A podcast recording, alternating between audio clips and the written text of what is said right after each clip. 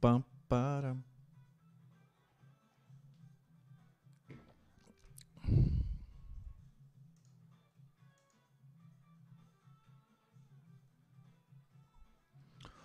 Bora lá então, iniciar o capítulo 9. Lembrando sempre aí, sempre quem puder dar um joinha, compartilhar, mandar uma mensagem, pô, estou acompanhando esse livro, tá legal, não tô gostando muito, tô achando meio ah, ou não, tô gostando muito, muito interessante, gosto do Roberto Carlos, não gosto, gosto de você, não gosto de você. Deixa um salve aí. Tô vendo que tem uma galera acompanhando a leitura, mas nunca deixa um comentáriozinho. Deixa um comentáriozinho aí, vamos trocar uma ideia. Peguem o seu café, seu copo d'água e bora pra essa leitura aí. Capítulo 9. Legal e moral ou engorda. Roberto Carlos e a transgressão.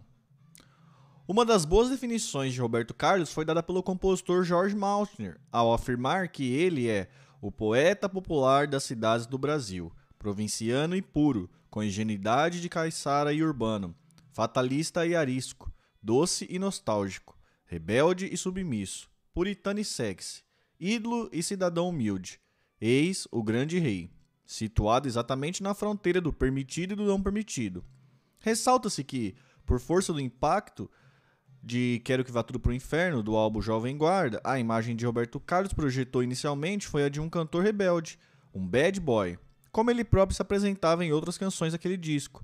Lobo mau, um petardo de atrevimento. Sou do tipo que não gosta de casamento, e tudo que eu faço e falo é fingimento. O disco também traz Mexerico da Candinha, onde o cantor rebate uma série de críticas ao seu comportamento, como o de dirigir em disparado, ter cabelos grandes, fala gíria e usar calça justa. Na época, características muito identificadas à juventude transviada. Para quem conheceu Roberto Carlos a partir desse disco, ou seja, a maioria do público brasileiro, trata-se de um cantor rebelde como a nossa música popular nunca tinha conhecido anteriormente. Entretanto, logo vieram as entrevistas e as canções seguintes, e o público foi percebendo que aquele artista não era tão rebelde nem tão bad boy assim. Essa imagem talvez fosse até parte daquele tal fingimento confessado em Lobo Mal. Para se usar uma imagem popular, é possível dizer que Roberto Carlos botava fogo e apagava com a mesma intensidade. E às vezes mais uma coisa, como no caso de Quero que vá tudo pro inferno. Outras vezes mais a outra, como em Eu te darei o céu. Mas ele atravessou grande parte da sua carreira fazendo esses dois movimentos e desempenhando a dupla função de incendiário, no sentido de botar fogo no tema de suas músicas, e o de bombeiro, apagar o incêndio que ele mesmo começava. Esse duplo papel pode ocorrer de um álbum para o outro, de uma música para outra, ou até mesmo dentro da mesma música, de uma estrofe para outra. Veja, por exemplo, o caso da canção Não é Papo para Mim, faixa do álbum Jovem Guarda, de 65. Como o próprio título indica, o cantor diz lá, com todas as letras, que o casamento não é com ele. Para aquele momento da sociedade, essa era uma afirmação absolutamente ousada, pois o casamento era visto como a principal base de organização familiar. Nenhum pai entregaria sua filha a alguém que confessasse tal infâmia. Talvez nem emprego se conseguisse com esse discurso.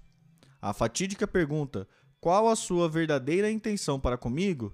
tinha um objetivo claro e direto: o cara quer ou não quer se casar. Pois, na sua canção, Roberto Carlos afirma: se em festa de família o assunto é casamento, eu finjo que não ouço. Essa escola eu não frequento. Eu mudo de assunto. Falo até de futebol, pois casamento, enfim, não é papo para mim. Entretanto, na segunda parte da música, ele dá de bombeiro ao dizer: Talvez um dia, quem sabe, encontre a felicidade, achando alguém para valer até morrer. Mas por enquanto eu não. Não ponho argola na minha mão. Ou seja, ele não quer saber de casamento no momento atual da sua vida. No futuro ele espera, como todos, amar alguém para valer até morrer seguindo o preceito religioso do Até que a Morte nos separe. Outra canção em que Roberto Carlos bota fogo e depois apaga é Namoradinha de um Amigo Meu, faixa do seu álbum de 66. Nela, o cantor confessa um pecado capital: desejar a mulher do próximo. O que faz de uma forma clara e direta, como poucas vezes se viu na nossa música popular. Estou amando loucamente a namoradinha de um amigo meu. Sei que estou errado, mas nem mesmo sei como isso aconteceu. E isso sem sentimento de culpa, porque um dia sem querer olhei em seu olhar e disfarcei até para ninguém notar. Nesse caso, não houve correspondência da mulher desejada, mas confessar esse desejo de uma forma direta, sem rodeios, foi um ato rebelde, ainda mais em se tratando da mulher de um amigo. Na sequência, Roberto Carlos poderia ter mandado mais uma vez tudo para o inferno e ido à luta por esse amor, mas não. Numa outra estrofe da música, ele diz que vai procurar alguém que não tenha ninguém porque o que é dos outros não se deve ter. Ou seja, tradição, família e propriedade ficam resguardadas. Mais uma vez, o rebelde bota sua viola no saco. Algumas vezes, o artista se situou mais ao lado do não permitido, como na canção É Proibido Fumar, lançado num contexto de repressão política, moral e sexual. Esse é um tema totalmente rock and roll, no que o rock tem de rebeldia, atrevimento e desafio a valores e regras tradicionais. Nesse sentido, é uma canção de transgressão e não tem nada de ingenuidade normalmente associada à jovem guarda. É proibido fumar, diz o aviso que eu li. É proibido fumar, pois o fogo pode pegar. Mas nem adianta o aviso olhar, porque a brasa. Esqueci a melodia dessa música. Pois a brasa que agora eu vou mandar, nem bombeiro pode apagar. Anunciava Roberto Carlos em 64 numa premonição da Brasa Mora, que de fato se espalharia ao longo daquela década. A canção deu título ao terceiro álbum de Roberto Carlos, o que revela sua intenção de ampliar a carga de transgressão implícita na mensagem. Aos pais que diziam não, aos diretores e professores que diziam não, aos policiais e militares que diziam não, bradava um rebelde Roberto Carlos. Sigo incendiando, bem contente e feliz, nunca respeitando o aviso que diz: é proibido fumar. Aqui o cantor se vale pela primeira vez da linguagem da fresta, da fresta aquela de interdito, do dizer e não dizer, o que tem permitido a essa sua música outras leituras e enfoques, inclusive aquela do fumar no sentido de fumar baseado. Por tudo isso, além de suas qualidades intrínsecas de letra e, e melodia, é Proibido Fumar se tornou um dos temas mais gravados de Roberto Carlos, atraindo a atenção de gerações de roqueiros, como Raul Seixas, Rita Lee, O Terço, Skank, além do próprio Erasmo Carlos, que a regravou no seu álbum Sonhos, em memória de 72. Para além da fronteira do não permitido, está também É Papo Firme, canção síntese da juventude rebelde dos anos 60. É um fiel retrato da garota independente liberada e moderna que descobria a pílula anticoncepcional, a mini saia, a velocidade, a gíria, o embalo e os caras cabeludos. Imersa na aldeia global da McLuhan, essa garota está por dentro de tudo. É de opinião, porque se alguém diz que ela está errada, ela dá bronca, fica zangada. E é rebelde porque manda tudo pro inferno. Leila Diniz assinaria embaixo. A polícia não gostou, o informe do DOPS, da época do governo Médici, em 71, fez restrições ao livro didático Mundo Novo, da editora Sonoviso do Brasil. Porque nele, para conceituar um jovem para frente, a publicação reproduz a letra da canção que popularizou o cantor Roberto Carlos, denominada É Papo Firme, canção que faz apologia da velocidade em detrimento das leis de trânsito, do uso de gíria e do embalo. Constata-se, por esse documento do DOPS, que a temática mais rebelde das canções de Roberto Carlos incomodava as autoridades militares, especialmente após o endereçamento do regime, com o AI-5, a partir de 68. Entretanto, a maioria das canções de Roberto Carlos, que fazem apologia à velocidade, da gíria e do embalo, foi lançada no período anterior, de maior liberação do regime. O que se pode deduzir a partir desse informe do DOPS é que se É Papo Firme tivesse sido gravado depois do AI-5, talvez enfrentasse problema com a censura. Assim como outras canções da mesma temática, como Quero que vá tudo pro inferno, Lobo Mal e Eu Sou Terrível. Nessa última, o verso Garota que andar do meu lado vai ter que vai ver que ando mesmo apressado.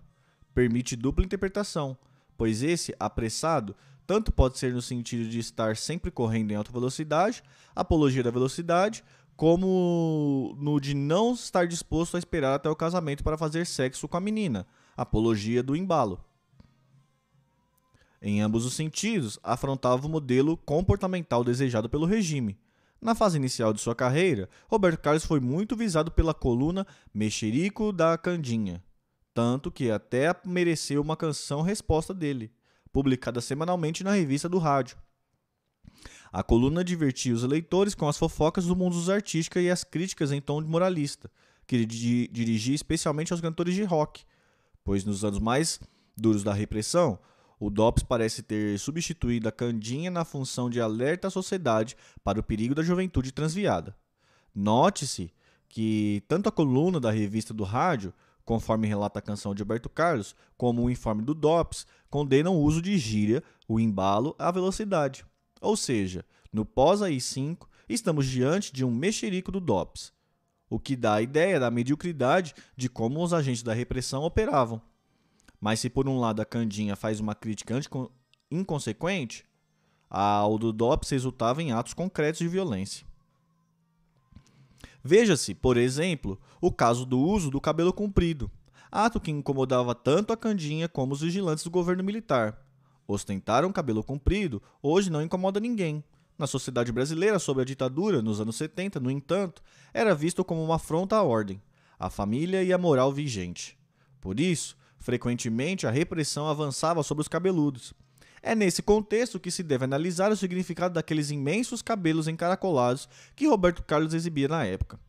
Caetano Veloso pensou que ia morrer quando, em janeiro de 69, alguns dias depois de ter sido preso pelo exército, um soldado abriu a porta, da, a porta gradeada de uma cela na Vila Militar de Deodoro, no Rio de Janeiro, e mandou-se seguir um oficial, um sargento e outro soldado, que lhe apontavam uma metralhadora. Para onde levariam? O que fariam com ele? O oficial ordenou que o cantor andasse na frente e não olhasse para trás. Caetano Veloso foi conduzido para fora do edifício e, tendo recebido ordem de não virar à esquerda, logo se viu andando ao longo de uma estrada ledada por pequenas casinhas brancas, quase todas de portas fechadas, também pertencentes aos quartel. Durante o tra trajeto, os soldados falavam muito pouco e Caetano Veloso não se lembrava de nada do que disseram. Mas eu podia ler, no ritmo dos atos e das falas de todos, no próprio desenrolar do caminho à minha frente, que eles iam fazer algo drástico com meu corpo. No trecho final da, da Alameda, onde já não havia senão uma última casinha branca, o oficial ordenou que ele parasse e não olhasse para trás. De repente, minhas pernas não existiam. Não caí, contudo, esperei um tiro, lembra Caetano, que em seguida ouviu o oficial mandar virar à direita e entrar na casinha, cuja porta já estava aberta. Para o alívio do artista, entretanto, aquele local era uma barbearia do quartel, ou seja, toda aquela tortura psicológica foi para conduzi-lo até um barbeiro que o aguardava com a máquina e tesoura na mão, sequioso para derrubar sua, farta cabeleira, que ele não cortava desde antes da apresentação de Alegria Alegria no Festival da Record, em outubro de 67. No momento em que se sentou na cadeira e o barbeiro avançou sobre o seu cabelo, aquela altura selvagemente grande, Caetano se sentiu feliz, porque para ele aquilo significava vida. Aliás, ao longo daqueles dias na prisão, o cantor nem lembrava mais que tinha cabelos grandes, nem que, portanto, aquilo pudesse estar incomodando tanto os seus algozes. O corte de cabelo era para eles, mas não para mim, um assassinato simbólico. Se eu estivesse pensado em meu cabelo, teria imediatamente adivinhado o que ia se passar e não teria tido medo do que, a, do que me matassem. Num nível muito alto e sutil, tinha se dado um diálogo totalmente equívoco entre mim e aqueles militares imbecis. O cantor Gilberto Gil estava preso naquele mesmo quartel da Vila Militar de Deodoro, mas numa cela separada de Caetano. E sem que um soubesse o que estava acontecendo com o outro, embora não exibisse um cabelo tão comprido como o do amigo Gil. Gil foi também conduzido àquela mesma barbearia e saiu de lá ostentando um corte de recruta. Ao retornar para a cela com a humilhação estampada no rosto, ele foi consolado por um de seus companheiros de prisão. Não se incomode com isso, Gil. Você é bonito de qualquer maneira. Disse-lhe o escritor Antônio Calado. Na época, muitas outras cabeleiras ainda iriam rolar, Numa noite de novembro de 70, o grupo Novos Baianos, que na época ainda era pouco conhecido, foi preso em Salvador, quando cantava e tocava violão à beira do cais, no Porto da Barra. E o que mais irritou os policiais e provocou a reação deles foi a farta cabeleira dos rapazes do grupo não muito diferente da exibida pelo vocalista, pela vocalista Baby Consuelo. Levados num camburão para a delegacia, eles foram interrogados e, em seguida, como numa cena de hair, foram despidos e tiveram seus cabelos imediatamente cortados. Em novembro de 71, o cantor e compositor Belchior decidiu sair de Fortaleza para tentar a carreira artística no Rio de Janeiro, como fariam logo depois os companheiros como Fagner e Ednardo, ele conseguiu uma passagem para viajar no avião do Correio, do Correio Aéreo Nacional. E tudo transcorria bem para Belchior, até o piloto da aeronave constatar, em pleno voo, que tinha um cabeludo a bordo. Para aquele comandante era inadmissível o avião do Correio Aéreo Nacional transportar alguém de cabelos compridos. Ao fazer uma escala em Salvador, o piloto não deixou outra alternativa para Belchior. Ou cortava imediatamente o cabelo ou não seguiria viagem. E então o cantor teve a sua imensa cabeleira raspada. Eu não podia ficar no meio do caminho e sabia que o cabelo cresceria logo depois, afirma Belchior. Enquanto a repressão cortava todos os cabelos, o ídolo Roberto Carlos deixava o seu crescer cada vez mais. Como se, como se pode verificar nas fotos da capa dos seus álbuns lançados no início dos anos 60 até meados da década seguinte. A cada ano, Roberto Carlos exibia um cabelo mais comprido. A foto da capa do álbum lançado em dezembro de 74 é aquela qual o cantor exibe o cabelo maior. Foi o seu limite. Observe-se que esse comprimento crescente em seu cabelo coincide com o período da maior repressão do movimento hippie e os cabeludos de maneira geral. Vamos ver a capa desse disco gente, peraí. Roberto Carlos 1974 LP. Será que tem imagens? Tem, tem imagens aqui, gente, as imagens. Tá bem cabeludo mesmo, né? Ah, é a capa aqui da live lá, né? É não. Tá bem cabeludão lá. Massa. Roberto Carlos já tinha seu cabelo com algum comprimento na parte de trás, antes mesmo do cabelo virar moda como os Beatles dos anos 60. E nesse aspecto, sua grande influência não foi John Lennon nem Paul McCartney, e sim Loureiro, um garçom que trabalhava com Roberto Carlos na Boate Plaza, em 1959. Loureiro era um adolescente. Não, Loureiro era um descendente de ciganos muito malandrão, que usava uma cabeleira sedosa nunca baixo. Eu achava bacana aquele cabelo de loureiro e passei a não cortar mais o meu. Quando veio a fase do sucesso, ganhei maior liberdade, e aí deixei que minha cabeleira crescesse ainda mais com a maioria dos artistas de cabelo crespo.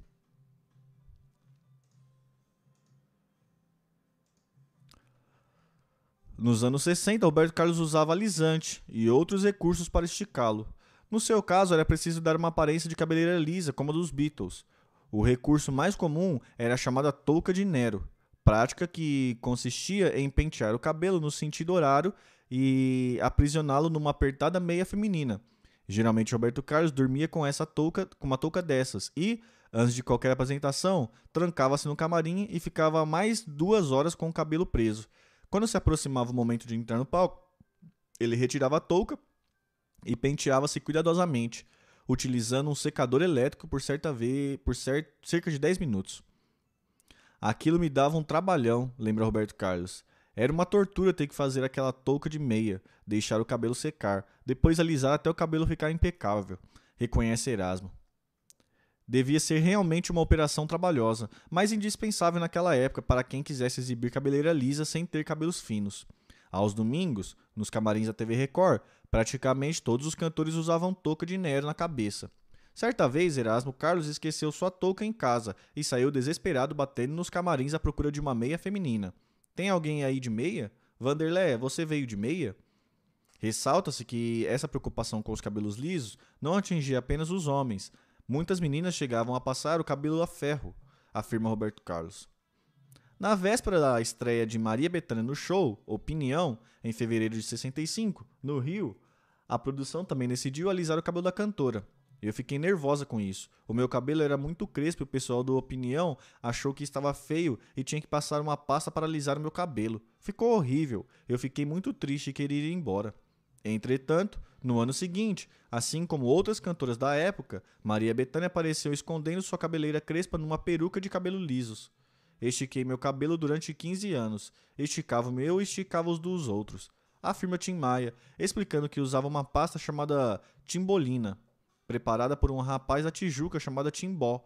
Era um troço que ele fazia com soda cáustica e ou potássio que esticava o cabelo de negro.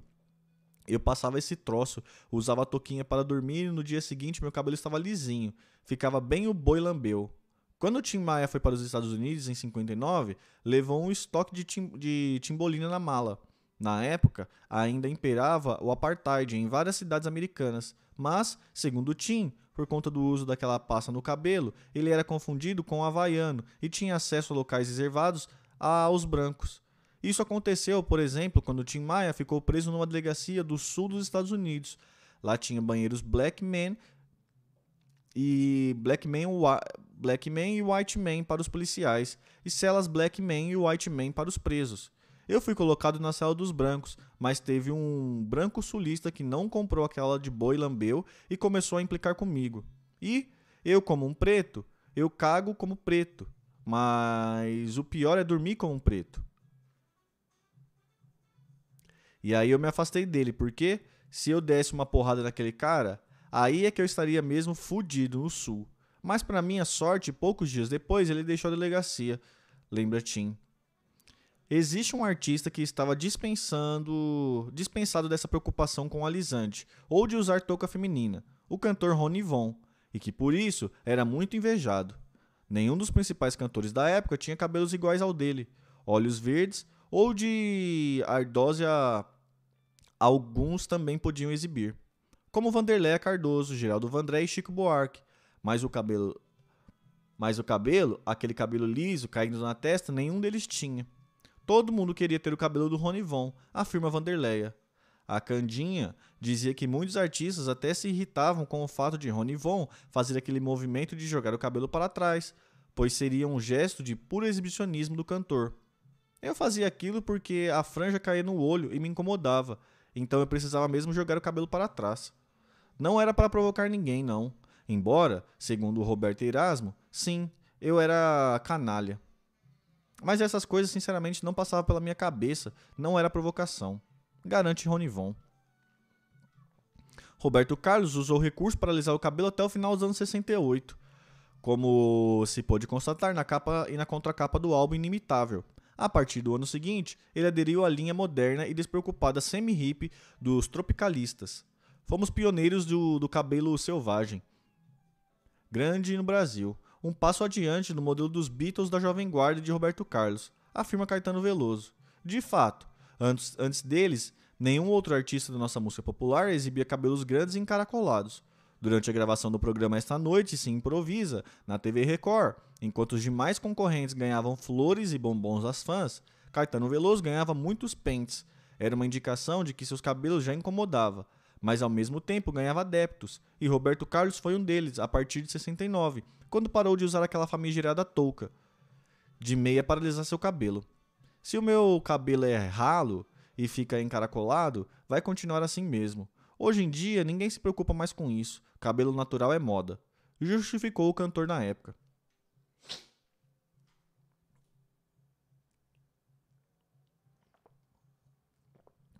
Uma das mais fáceis identificações com um e-hip era pelo cabelo, seguindo aquela lógica de que se nem todo cabeludo era hip, todo hip era cabeludo.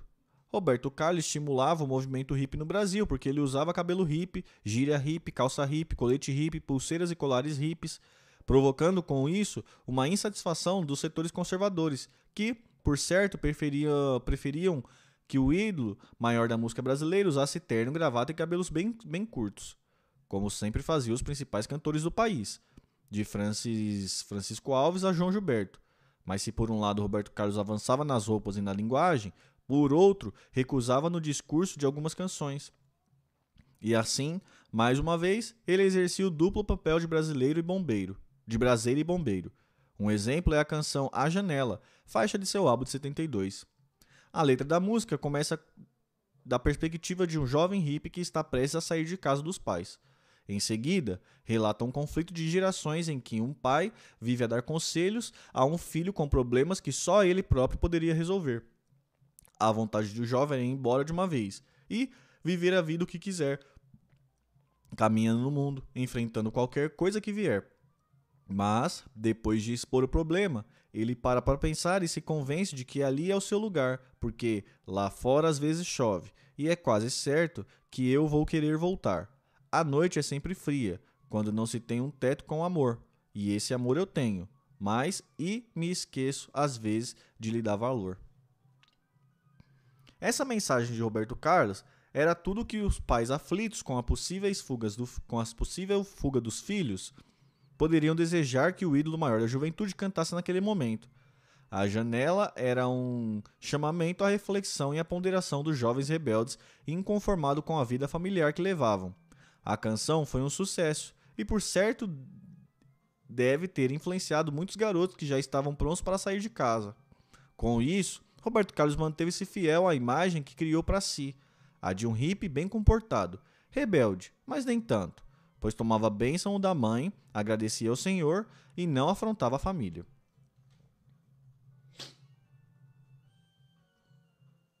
Por ocasião do seu casamento com Cleonice Rossi, Anice, em 68, Roberto Carlos foi mais uma vez conservador e audacioso. Ao mesmo tempo, audacioso porque na época havia quase um consenso de que artista popular que se case perderia o apoio dos fãs e cairia no ostracismo.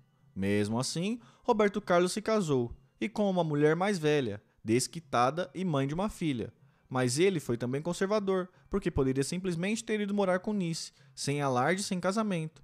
Naquela época foi muito difícil tomar a decisão, mas hoje em dia talvez eu nem me preocupasse em me casar de forma que eu me casei, mostrando aquilo para o público. Viveria com a Anice até a hora que viajasse para outro para um lugar qualquer. Aí me casaria com ela sem estardalhaço, nem nada, afirmou Roberto Carlos numa entrevista nos anos 70. E foi exatamente o que ele fez quando começou o relacionamento com Maria Rita, em 90, casando-se discretamente com ela depois de morarem alguns anos juntos. No romance anterior, com a atriz Miriam Rios, Roberto Carlos foi ainda mais radical, porque viveu com ela 11 anos sem se preocupar em oficializar o relacionamento. Mas, em 68, o cantor agiu diferente e preferiu encarar o casamento, embora que não oficializado, mesmo que na Bolívia, pois sua noiva era separada do marido e o divórcio ainda não tinha sido aprovado no Brasil. A pressão que Roberto Carlos enfrentou foi grande, porque muitos diziam que a sua carreira ia acabar depois disso. E essa advertência era feita a todo cantor popular que pensasse fazer o mesmo. Erasmo Carlos, por exemplo, ouviu isso dos diretores da sua gravadora RGE. Eles não admitiam que eu me casasse, achavam que iria atrapalhar a minha imagem e de tremendão, essa coisa toda, e queriam que eu me limitasse às putas, porque puta você paga e vai embora. Evandro Ribeiro tentou conven também convencer Roberto Carlos, advertindo de que aquele casamento poderia levar à queda de sua popularidade. Havia realmente um esse receio, mas chegou a um ponto que eu vi que tinha que enfrentar a situação e, de uma certa forma, mudar a opinião do público sobre essa questão de casamento do artista, principalmente de artista do Iê, Iê, Iê. Achei que o certo era enfrentar a situação e mostrar que não era nada disso. Era um risco que eu corria. Pois podia conseguir ou não. Ou seja, audaciosamente, Roberto Carlos pegou, pagou para ver. E no seu caso, tinha o agravante de Nice ser totalmente fora do perfil de uma típica fã dos cantor. Se ao menos a eleita do rei fosse solteira, mais jovem e virgem, as fãs poderiam olhá-la com inveja, mas iriam se sentir representada por ela. No caso de Nice, definitivamente não. Uma fã mineira de 16 anos escreveu para o cantor em 66. Roberto querido, depois que ouvi a sua voz, fiz um juramento. Serei fiel a você até a morte. Nunca mais vou namorar. Você é bárbaro. É de se supor que ela também quisesse essa mesma fidelidade do artista. Uma outra fã adolescente revela um sentimento quase neurótico, uma obsessão pelo cantor. Eu te amo e choro desesperadamente ao compreender que em nenhum momento da minha vida poderei ter você em meus braços, nem poderei beijá-lo. Quando o vejo no programa Jovem Guarda, sinto um ciúmes que eu mesmo seria incapaz de descrever, sabendo que milhões de olhos estão a olhá-lo. Seus olhos, Roberto, são os mais lindos que já vi. São de uma infinita tristeza. Uma outra fã do interior de Goiás escreveu que nada nesta vida me serve a não ser você, querido. É uma grande esperança perdida, mas eu quero te amar até morrer. Eu sei que morrerei logo, pois bastará eu ficar sabendo que você se casou. Os ciúmes que eu tenho é imenso. Acreditava-se que era necessário manter a ilusão de que um dia uma das fãs poderia sentar ao seu lado. E isso não acontecia apenas no Brasil. Durante a primeira excursão dos Beatles aos Estados Unidos, Cynthia Lennon, esposa de John, não foi mostrada à imprensa, e os Beatles eram quatro, ou seja, havia ainda mais três rapagões solteiros com quem as fãs poderiam sonhar. Mesmo assim, a farsa foi mantida durante algum tempo. No Brasil, Rony Von fazia o mesmo, apresentando a sua esposa Aretusa como secretária, e nem mesmo a imprensa sabia da verdade. Aquilo foi uma coisa complicadíssima e que me incomodava muito. Puxa vida, é a minha mulher. Que crime ela cometeu para ficar escondida? Era uma coisa traumática e que me deixava emocionalmente péssimo, afirma o cantor. E, posando de secretária, Aretusa teve que ver calada muitas mulheres dando em cima do seu marido. Haja estômago. Afirma a jornalista Cynthia Arruda, Rony Von conseguiu manter o segredo durante quase dois anos, até um dia em que o editor da revista O Cruzeiro, amigo da sua família, publicou as, fo as fotografias de seu casamento na Igreja da Candelária, no Rio. Esse editor perdeu um amigo para ganhar uma matéria, afirma Rony, que atributa esse, a esse fato a sua queda nas paradas de sucesso. Minha carreira foi literalmente destruída quando descobriram que eu era casado. Foi uma coisa pavorosa. Chutaram um balde e quebraram as minhas pernas. Porta na cara, disco fracassado, tudo porque eu não era mais príncipe como qual podiam sonhar as meninas. Depois disso, tive que recomeçar a minha carreira do zero, mas nunca mais como o mesmo sucesso de antes. Foi por esse receio que Roberto Carlos demorou a assumir publicamente seu romance com Nice. Ela assistia ao programa no meio do auditório sem que os fãs desconfiassem que aquela moça era namorada do rei. Os representantes queriam entrevistá-la, fotografá-la, mas Roberto impedia qualquer tipo de aproximação. É claro que isso foi numa época em que a indústria de celebridades ainda não estava se, se não havia se desenvolvido no Brasil. Cynthia Arruda no Brasil e Linda Eastman na Inglaterra eram talvez as duas únicas fotógrafas femininas no universo da música popular.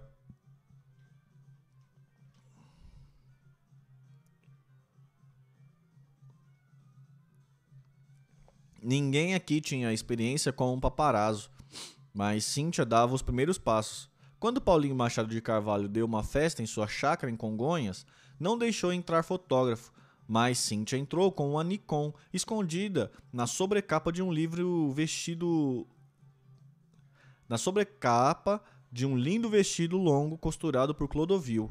Lá pelas tantas, puxou a câmera e fotografou Roberto Carlos e Nice abraçados. Foi um fuzuê e a festa parou. Sérgio Orn, Ornstein, secretário de Roberto Carlos, tomou a câmera de Cíntia e jogou o filme dentro da piscina.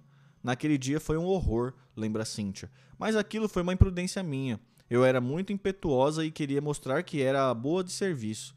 O fato é que, mais uma vez, não vazou a imagem da suposta namorada de Roberto Carlos. E, mais do que nunca, naquele caso, uma imagem valia mais do que mil palavras. Na época, os boatos transpiravam e chegavam aos ouvidos dos fãs, mas Roberto Carlos insistia em negar. Não conheço nenhuma Nice. Mentia ao jornalista, numa entrevista ao Jornal do Brasil, em maio de 67. O cantor chamou de papo furado aquela conversa de que ele estaria noivo e próximo de se casar com uma tal Nice. Se isso tivesse acontecido, seria o primeiro a confessar em público. Mentiu mais uma vez. Na mesma reportagem, Roberto Carlos enfatizava: Casamento é coisa séria e por isso não se brinca. A única pessoa com quem, de quem gostei até hoje foi Sirlene, minha primeira namorada, quando tinha 12 anos de idade. Hoje casada com um rapaz barra limpa em meu chapa as pampas. Como se vê, Roberto Carlos apelava ao seu namoro de infância para despistar seu romance com Nice. A própria mãe do cantor dizia não saber de nada.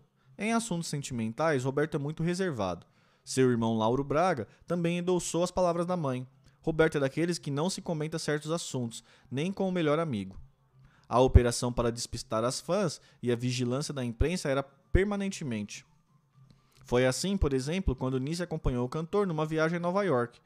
No dia do embarque, ela entrou sozinha no avião, sentou-se na poltrona da frente, enquanto Roberto Carlos, fingindo não a conhecer, foi, foi, foi sentar-se na parte de trás.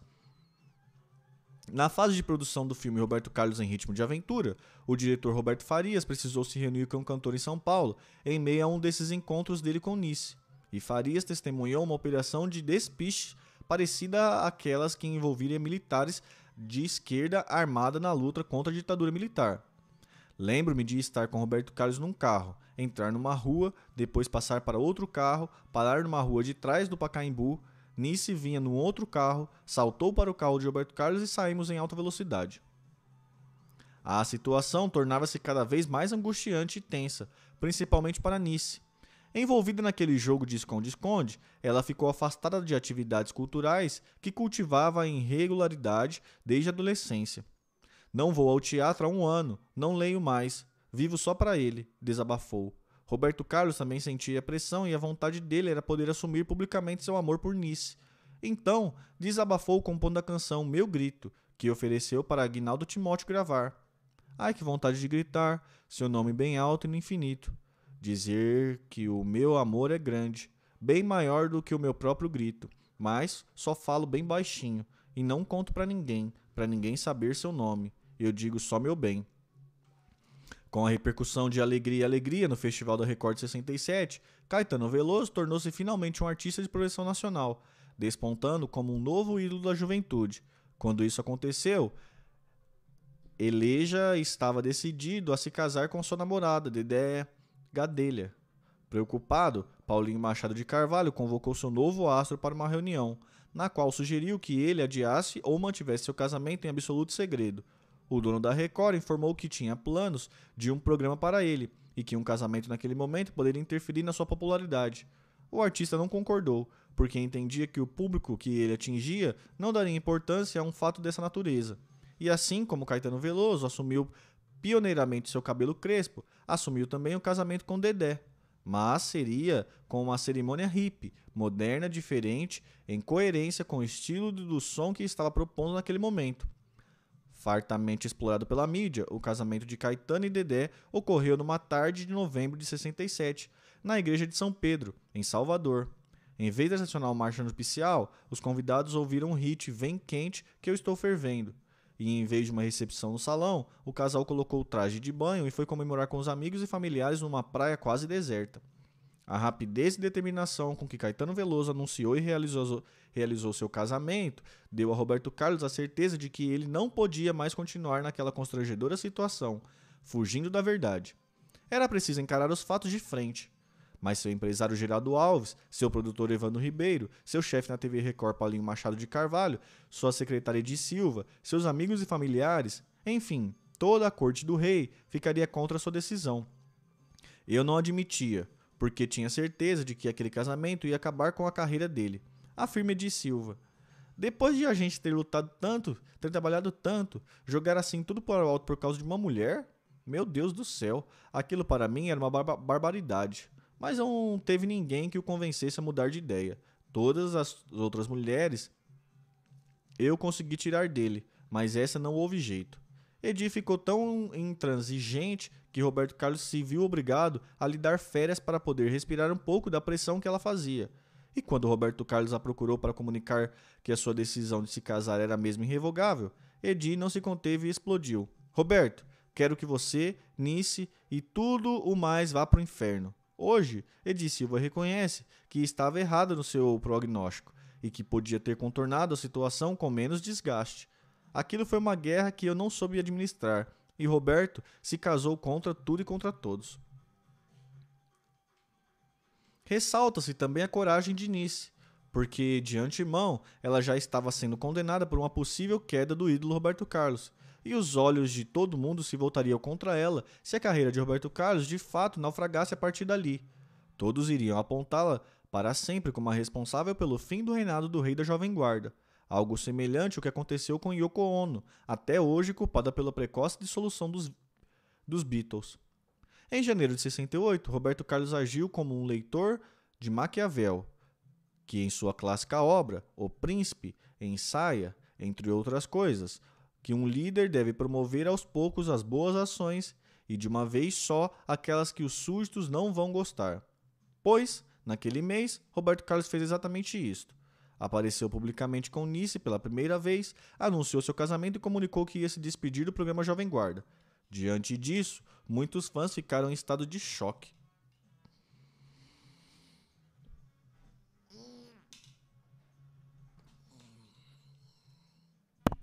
Ai, desculpa. Toma uma água.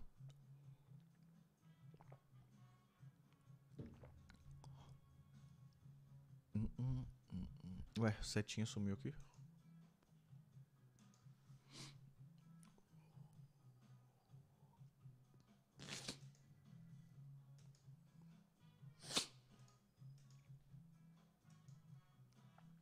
É...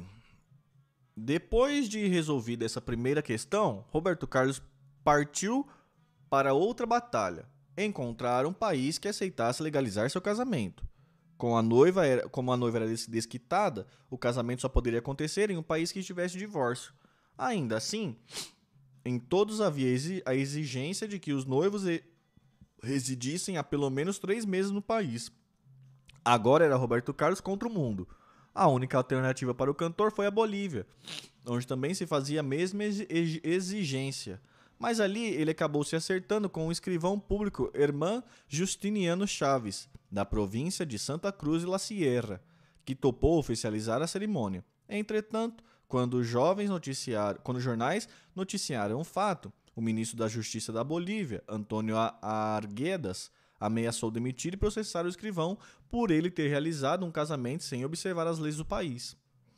Junto com o casal, além de seus pais, viajou para a Bolívia uma caravana de fotógrafos, jornalistas e locutores de rádio. O casamento foi realizado às 21 horas 30, num sábado chuvoso, dia 10 de maio de 68, no salão do Hotel Astúria, em Santa Cruz de la Sierra. Na cerimônia, Nice vestia um modelo Clodovil, de crepe branco, com gola de vison. Roberto Carlos trajava um terno azul com calças cano de marinheiro. Todo mundo no salão transpirava de calor e as luzes das câmeras de televisão faziam a temperatura ficar ainda mais elevada. Por força das circunstâncias, o casamento do rei foi na maior simplicidade e muito pouco convencional.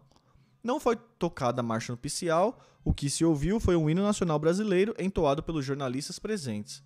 O casamento foi assunto nacional no Brasil, transmitido ao vivo pelas principais emissoras de rádio, tal qual a transmissão de um jogo de futebol. Os locutores narravam cada detalhe da cerimônia. Em São Paulo, Edir Silva ouviu tudo pela Rádio Bandeirantes, ao lado de Erasmo Carlos. No instante em que o locutor narrou a troca de alianças pelo casal, ela comentou desolada: acabou-se Roberto Carlos. Mais tranquilo, Erasmo tentou consolá-la. Não seja tão pessimista, Edi. Da Bolívia, o casal seguiu em lua de mel para Las Vegas, nos Estados Unidos. O plano inicial da viagem tinha Madrid como primeira escala e depois a romântica Paris, mas eles não combinaram com o movimento estudantil francês, que naqueles dias montou barricadas pelas ruas da capital, quase derrubando o governo Charles de Gaulle.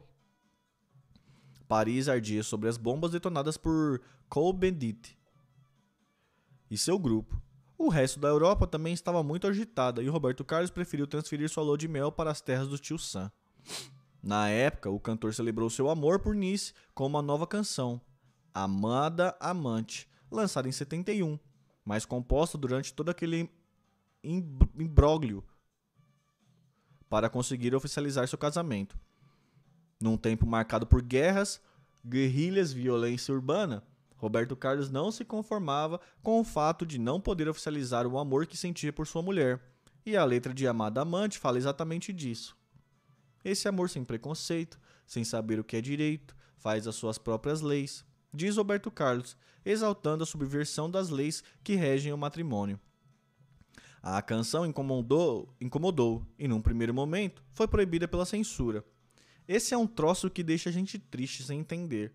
A gente imagina uma coisa, trabalha em cima, sua para concluir a sua música e vem os caras e metem a tesoura. Censuram, proíbem, desrespeitam seu trabalho.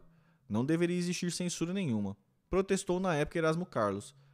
Em Amada Amante, ele e Roberto foram mais ousados na abordagem do tema amoroso e, pela primeira vez em sua obra, usaram a palavra amor no sentido de sexo, no verso, que manteve acesa a chama, que não se apagou na cama, depois que o amor se fez. E foi exatamente essa referência mais direta à relação sexual o que provocou a interdição da música. O departamento jurídico da CBS entrou com recurso no órgão de censura federal em Brasília, e esse condicionou a liberação de Amada Amante à modificação do trecho que trazia as palavras cama. Roberto e Erasmo criaram um no, então um novo verso, que manteve acesa a chama da verdade de quem ama antes e depois do amor, que ficou até melhor do que o original. Um outro verso, e você, amada amante, faz da vida um instante ser demais para nós dois. Nós dois. Era uma referência ao fato de Roberto Carlos permanecer pouco tempo em casa para curtir seu amor. Mas cabe também uma luva para o homem casado que não pode ficar todo o tempo com a amante. Registra-se que, no início dos anos 40, a censura do governo que Getúlio Vargas proibiu o uso da palavra amante na música popular. Qualquer samba ou marcha carnavalesca que usasse essa expressão era vetada. Na época, a imprensa era divertida até mesmo quando fazia referência a um amante da arte. Por força do hábito, mesmo depois do fim da ditadura Vargas, os compositores continuavam evitando essa palavra. Vinícius de Moraes esteve perto de usá-la em Minha Namorada, parceria com Carlos Lira. E se mais do que minha namorada, você quer ser minha amada? Mas a amada para valer? Aquela amada pelo amor predestinada? Ou seja, amada, mas não amante. Assim, essa palavra continuou de fora da nossa música popular até o lançamento da canção de Roberto Carlos. E como se estivesse mesmo presa na garganta do povo brasileiro, ela ganhou as ruas nos rastros de sucesso de Amada Amante, em plena ditadura do governo Médici. O próprio Roberto Carlos ficou surpreso com a grande repercussão de sua música, tanto no Brasil como em toda a América Latina. A outra palavra proscrita que Roberto Carlos trouxe para suas canções é frescura, que, Segundo o jornalista Sérgio Cabral, só apareceria na imprensa pela audácia de Sérgio Porto. Essa palavra ganhou a boca do povo após o lançamento do, de Além do Horizonte, faixa de Roberto Carlos no disco de 75. Nessa composição, o artista vislumbra um paraíso onde o nudismo é prática normal, pois ali se pode bronzear o corpo todo sem censura, gozar a liberdade de uma vida sem frescura. A malícia e a sensualidade de seus versos, por certo, contribuíram para o grande sucesso de Além do Horizonte, canção que Roberto e Erasmo concluíram quando estavam de folga num sítio no interior de São Paulo. Essa passou, mas outras canções de Roberto Erasmo, Pato, por ele. Essa passou, mas outra canção de Roberto Erasmo, Pato, sobre o movimento feminista foi proibida em 74, porque a letra reclama da mulher que vai à passeada e se esquece do companheiro que está a fim de fazer amor. A ação da censura foi radical e impediu que Pato fosse incluída no álbum que Erasmo lançou naquele ano. Neste caso, o cantor recorreu a um ardil, pois ele sabia que a música censurada era arquivada pelo título e não havia muita lógica na repressão. Então, mudou o título da música para Baby e, no ano seguinte, mandou aquela mesma letra para a apreciação da censura, comprovando mais uma vez de que a sorte dos artistas dependia dos humores dos censores de plantão. Baby foi liberada para a gravação e ganhou até clipe no Fantástico. A censura não entende a maioria das músicas que recebe para autorizar. Deixa passar o que normalmente seria proibido. Outras vezes, coisas sem importância são proibidas e não há como impedir isso. É muito despreparo e quem paga é o artista sua e sua obra. Protestou mais uma vez Erasmo Carlos.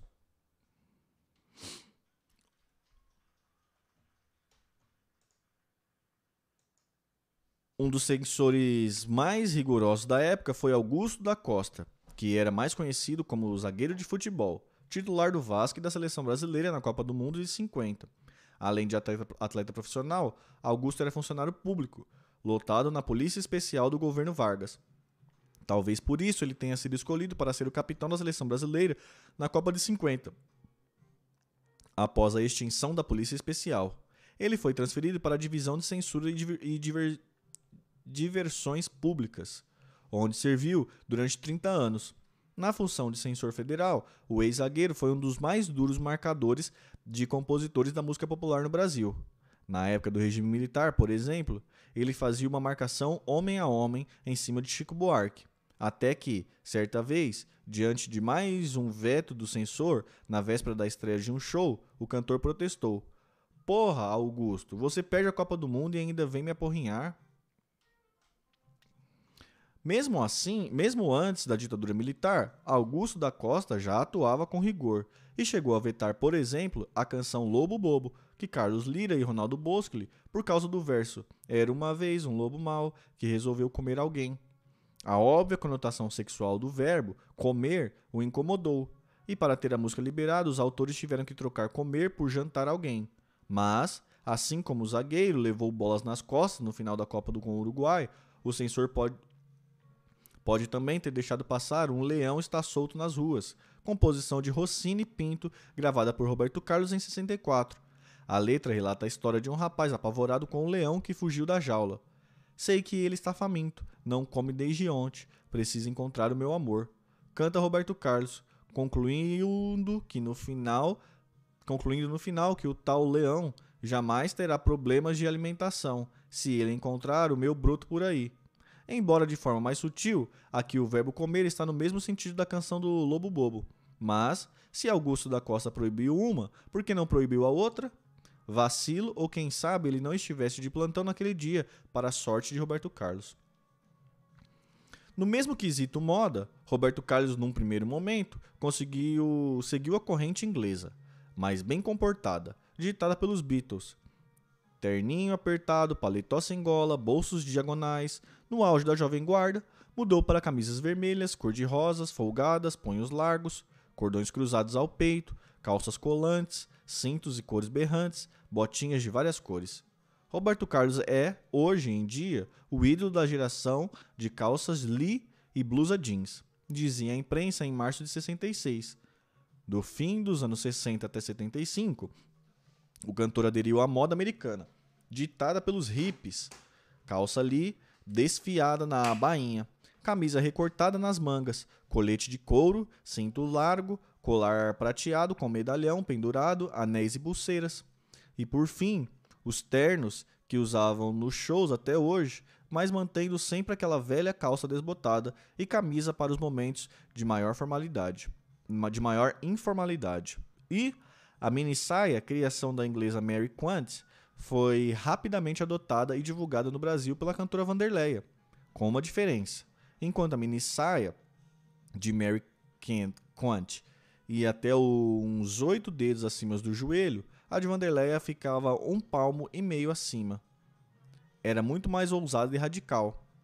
Com vontade, mas sem condições para bancar tanto, os garotos brasileiros usavam meio terno, entre os oito dedos de Mary Kent e o palmo e meio de Vanderleia. O resultado era uma coisa mais ousada do que se usava nos demais países, que seguiam o modelo inglês. Note-se que estamos falando do Brasil, país que inventou o biquíni fio dental, mas Vanderleia ousou não apenas na mini saia, como também no uso de calças compridas. É com essa peça de vestuário até então quase exclusiva dos homens que ela se exibe em várias posições na capa do seu álbum Pra Ganhar Meu Coração, de 1968. Naquela época, a calça comprida ainda não fazia parte do cotidiano feminino. Algumas mulheres usavam calça apenas para ir ao campo, fazer piqueniques, fazer um piquenique, jamais para ir ao trabalho ou algum evento social. As mulheres brasileiras eram muito caretas, com os cabelos presos, com laque e saias compridas. Eu usava saias curtas, cabelos soltos, calças compridas justas. Dançava. A audácia sempre foi uma coisa presente no meu trabalho. Eu sempre gostei de ousar. E se hoje o muleiro tem mais jogo de cintura, eu tenho participação nisso aí, afirma Vanderleia. Vamos ver a capa desse disco? Vanderleia. Vanderleia. 1968 LP. Aqui é Vanderlei, ó. Achei.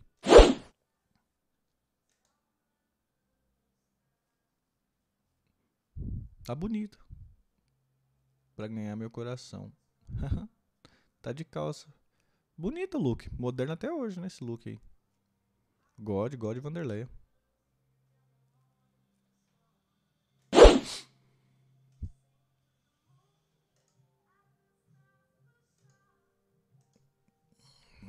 Numa certa tarde dos anos 60, Vanderlei parou o trânsito ao descer do carro para dirigir para se dirigir ao escritório de Magal de Maia, na Avenida Paulista. No meio do tumulto, a cantora notou duas meninas acompanhadas da mãe olhando para ela. As meninas ficaram com os olhos brilhando para se aproximar de mim. Entretanto, a madame puxou as duas para trás. Me olhou com cara de nojo e, na minha passagem, cuspiu no, ch no chão. Recorda a cantora. Como se vê, a figura de Vanderleia provocava reações em alguns setores conservadores da sociedade. As meninas ficavam loucas para usar as mesmas roupas que eu e entravam em choque com os pais, afirma. Na época, a jovem guarda estava longe de ser encarada como uma coisa ingênua e sem maiores consequências. Para a parcela mais conservadora da sociedade, aquilo era a encarnação do mal. Durante as turnês, eu ouvia muitas histórias de fãs que me procuravam para dizer que estavam assistindo aos shows escondidos dos pais e que havia levado uma surra por ter comprado discos de Roberto Carlos, afirma o empresário Geraldo Alves. Gostar de Roberto Carlos foi o primeiro ato de rebeldia para muitos jovens brasileiros dos anos 60. Alguns pais mais reacionários e radicais até ligavam para a TV Record fazendo ameaças ao cantor em janeiro de 67, por exemplo, o senhor Tamaro Nakamura foi preso ao tentar invadir o camarim de Roberto Carlos na TV Record. Segundo relato da imprensa, ele alegava aos gritos que a letra de Negro Gato era ofensiva aos bons costumes. Quero matar quem escreveu essa imoralidade. E se ele estava indignado com a mensagem de Negro Gato, composição de Getúlio Cortes, o que não lhe teria provocado sucessos como Lobo Mal e Quero que vá tudo para o inferno? Diante disso, como medida de segurança, Roberto Carlos e vários outros artistas da Jovem Guarda passaram a andar sempre de revólver à mão. Tinha de andar armado, bicho. Era o único jeito de enfrentar as barras daquele tempo, justifica Erasmo Carlos. O primeiro a mandar bala foi Roberto Carlos. Numa madrugada de abril de 66, em pleno centro de São Paulo, ele regressava de um show a bordo de seu Impala com o baterista Dedé, quando este alegou forte dor no braço, pedindo-lhe para estacionar na porta da primeira farmácia que encontrasse. O cantor parou em frente a uma farmácia na Avenida São José e ficou com o carro, no, no carro aguardando Dedé. Em dado momento, surgiram quatro rapazes que deixavam o estabelecimento.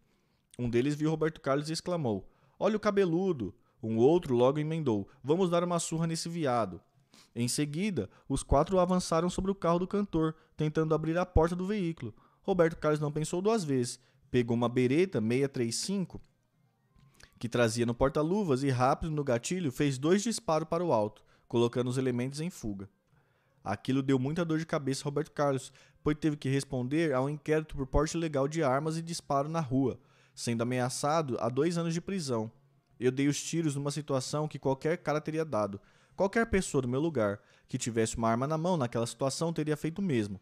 Defendeu-se o cantor que na época desapareceu por uns dias de circulação, ficando escondido na casa de campo da família Machado de Carvalho, em Congonhas. Mais tarde, Roberto Carlos acabou sendo absolvido sob o argumento de legítima defesa.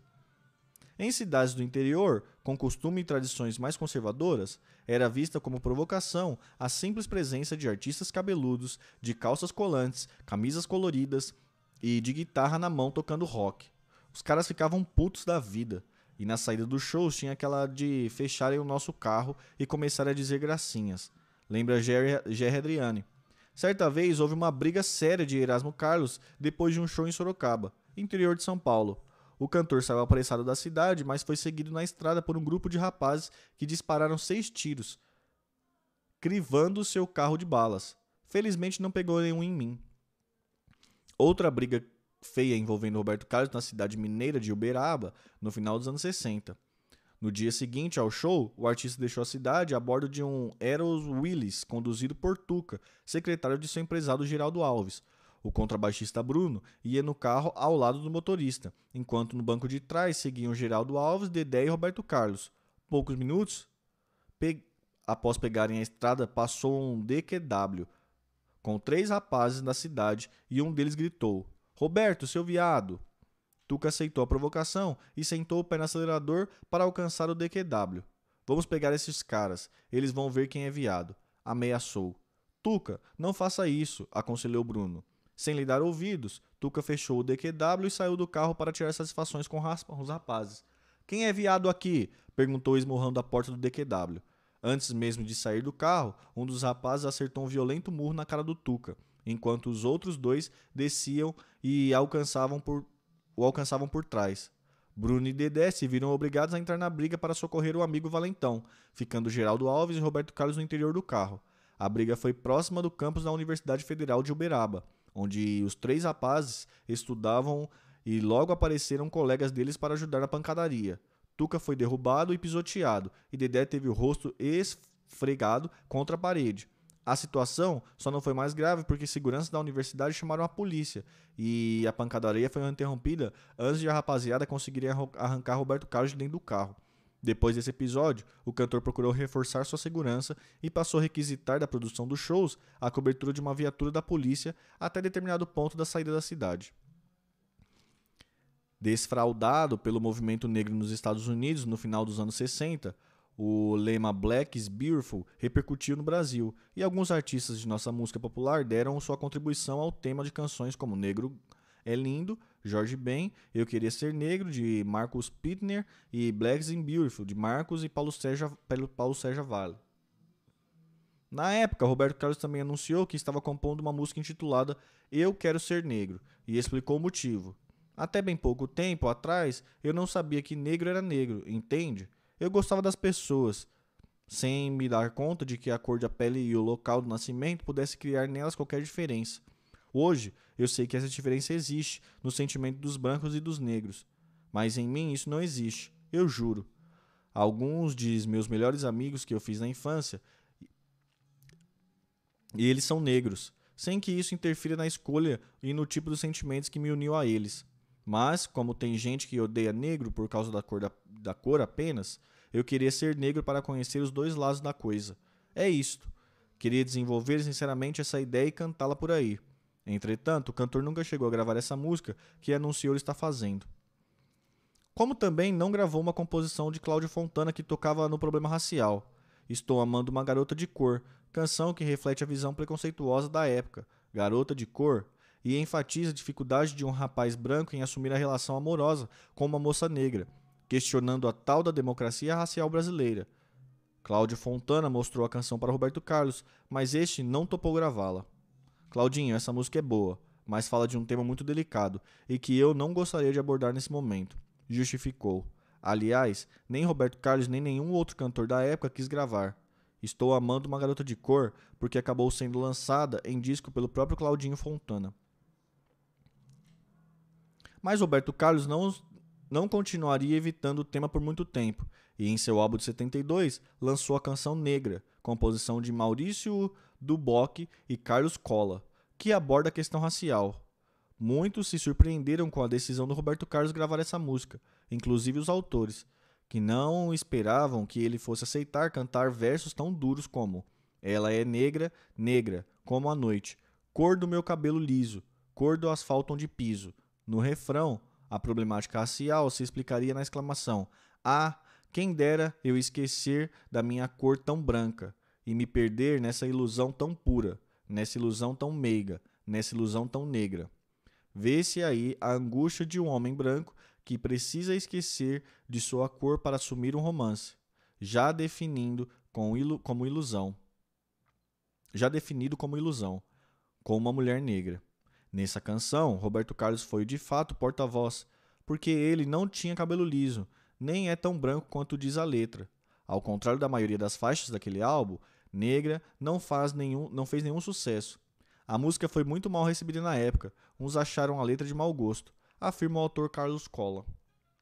Roberto Carlos só voltaria a tocar no tema quase 15 anos depois, dessa vez numa composição dele com Erasmo, Nega, samba funkeado, incluído no seu álbum de 86.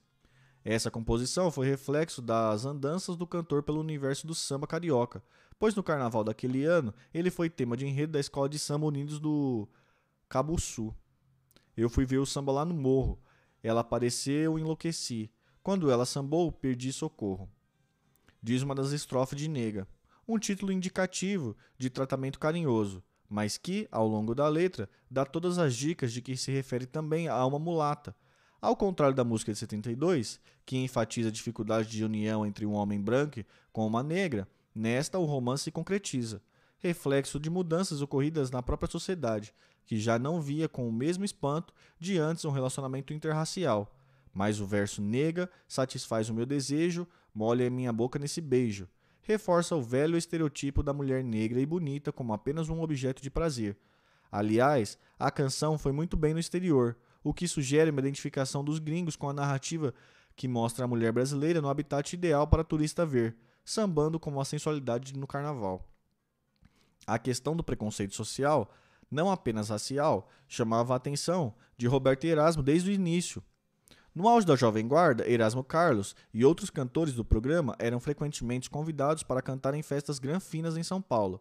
E, invariavelmente, todos eles saíam de lá frustrados por se, se, se sentirem vítimas de preconceito, era só chegar, dizer boa noite e já punhavam um violão na mão da gente.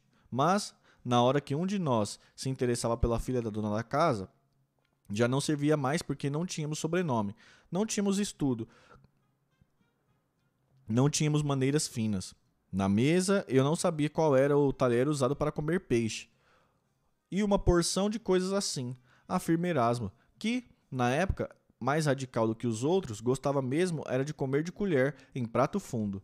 E o tremendão foi ficando indignado com este ponha-se no seu lugar, detestando representar como artista a versão moderna do bobo da corte.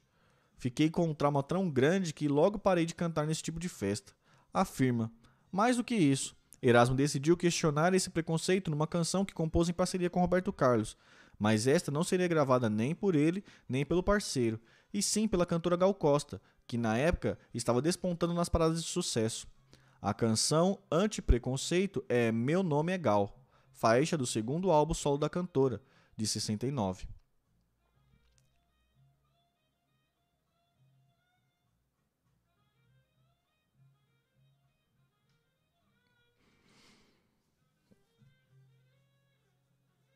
Bom, galera, vou terminar a live aqui hoje, que eu preciso dar um jeito naquele computador ali. E mais tarde temos aí, né, o The Voice. E